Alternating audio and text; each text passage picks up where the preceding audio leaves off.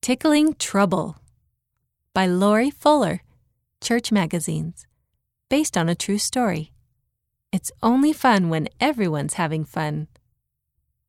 My body is the temple my father gave to me. Children's Songbook, page 153. Mom, Lizzie shouted. Max keeps tickling me, even when I'm told him not to.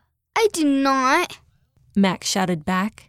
I only tickled her a little bit. And she was poking me. Kids, Mom called down the hall. I thought we were going to build a blanket fort. Stop fighting and come help. Lizzie darted away and ran to the family room, but Max was still grumpy, Why is Lizzie such a tattletale? he wondered as he dragged his feet. Tickling's fun, isn't it? Besides, Lizzie always pokes me. And I don't like that either. When Max got to the family room, Mom had already pulled out a pile of blankets. He reached for his favorite yellow one, but Lizzie grabbed it first. He yanked it out of her hands. That's mine! Give it back! Lizzie snatched up a pillow and hit him on the arm, Stop! yelled Max, but Lizzie just whacked him on the other arm, Whoa, whoa, kids. said Mom. This isn't how we build a fort. She sat down on a couch cushion on the floor and pulled Max and Lizzie down next to her. Let's all take a deep breath.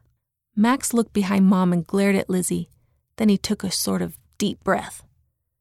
Mom put her arms around Max and Lizzie. If someone's doing something you don't like and they don't stop, how does that make you feel? Not good. Said Lizzie quietly. Yeah. Poking and tickling and pillow fights are only fun when everyone's having fun. We respect each other by stopping when we're asked to stop. But it's just tickling. Said Max. Well, it might just be tickling to you, but it might really bother Lizzie. Heavenly Father gave us each amazing bodies to take care of and protect, and that means it's okay to say stop. So no more poking. Lizzie asked. I hate being poked. Max said to Mom. What if we made a new family rule?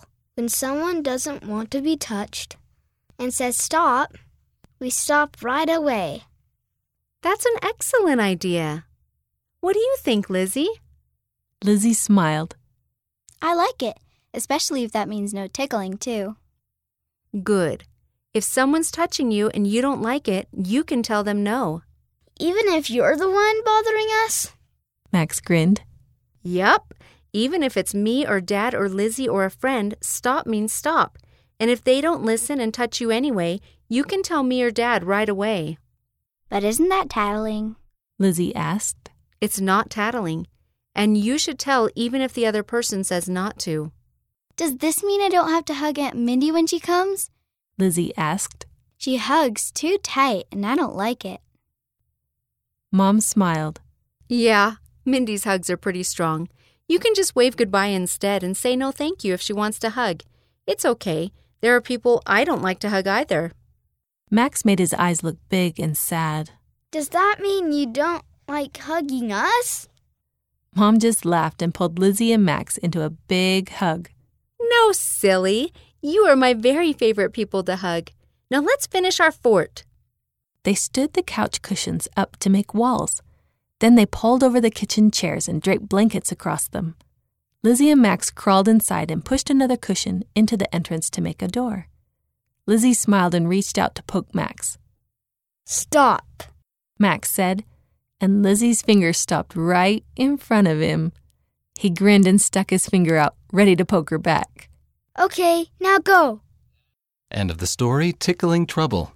Read by Rena Nelson, Kate Strongen, Daniel McClellan, and Amelie Strongen.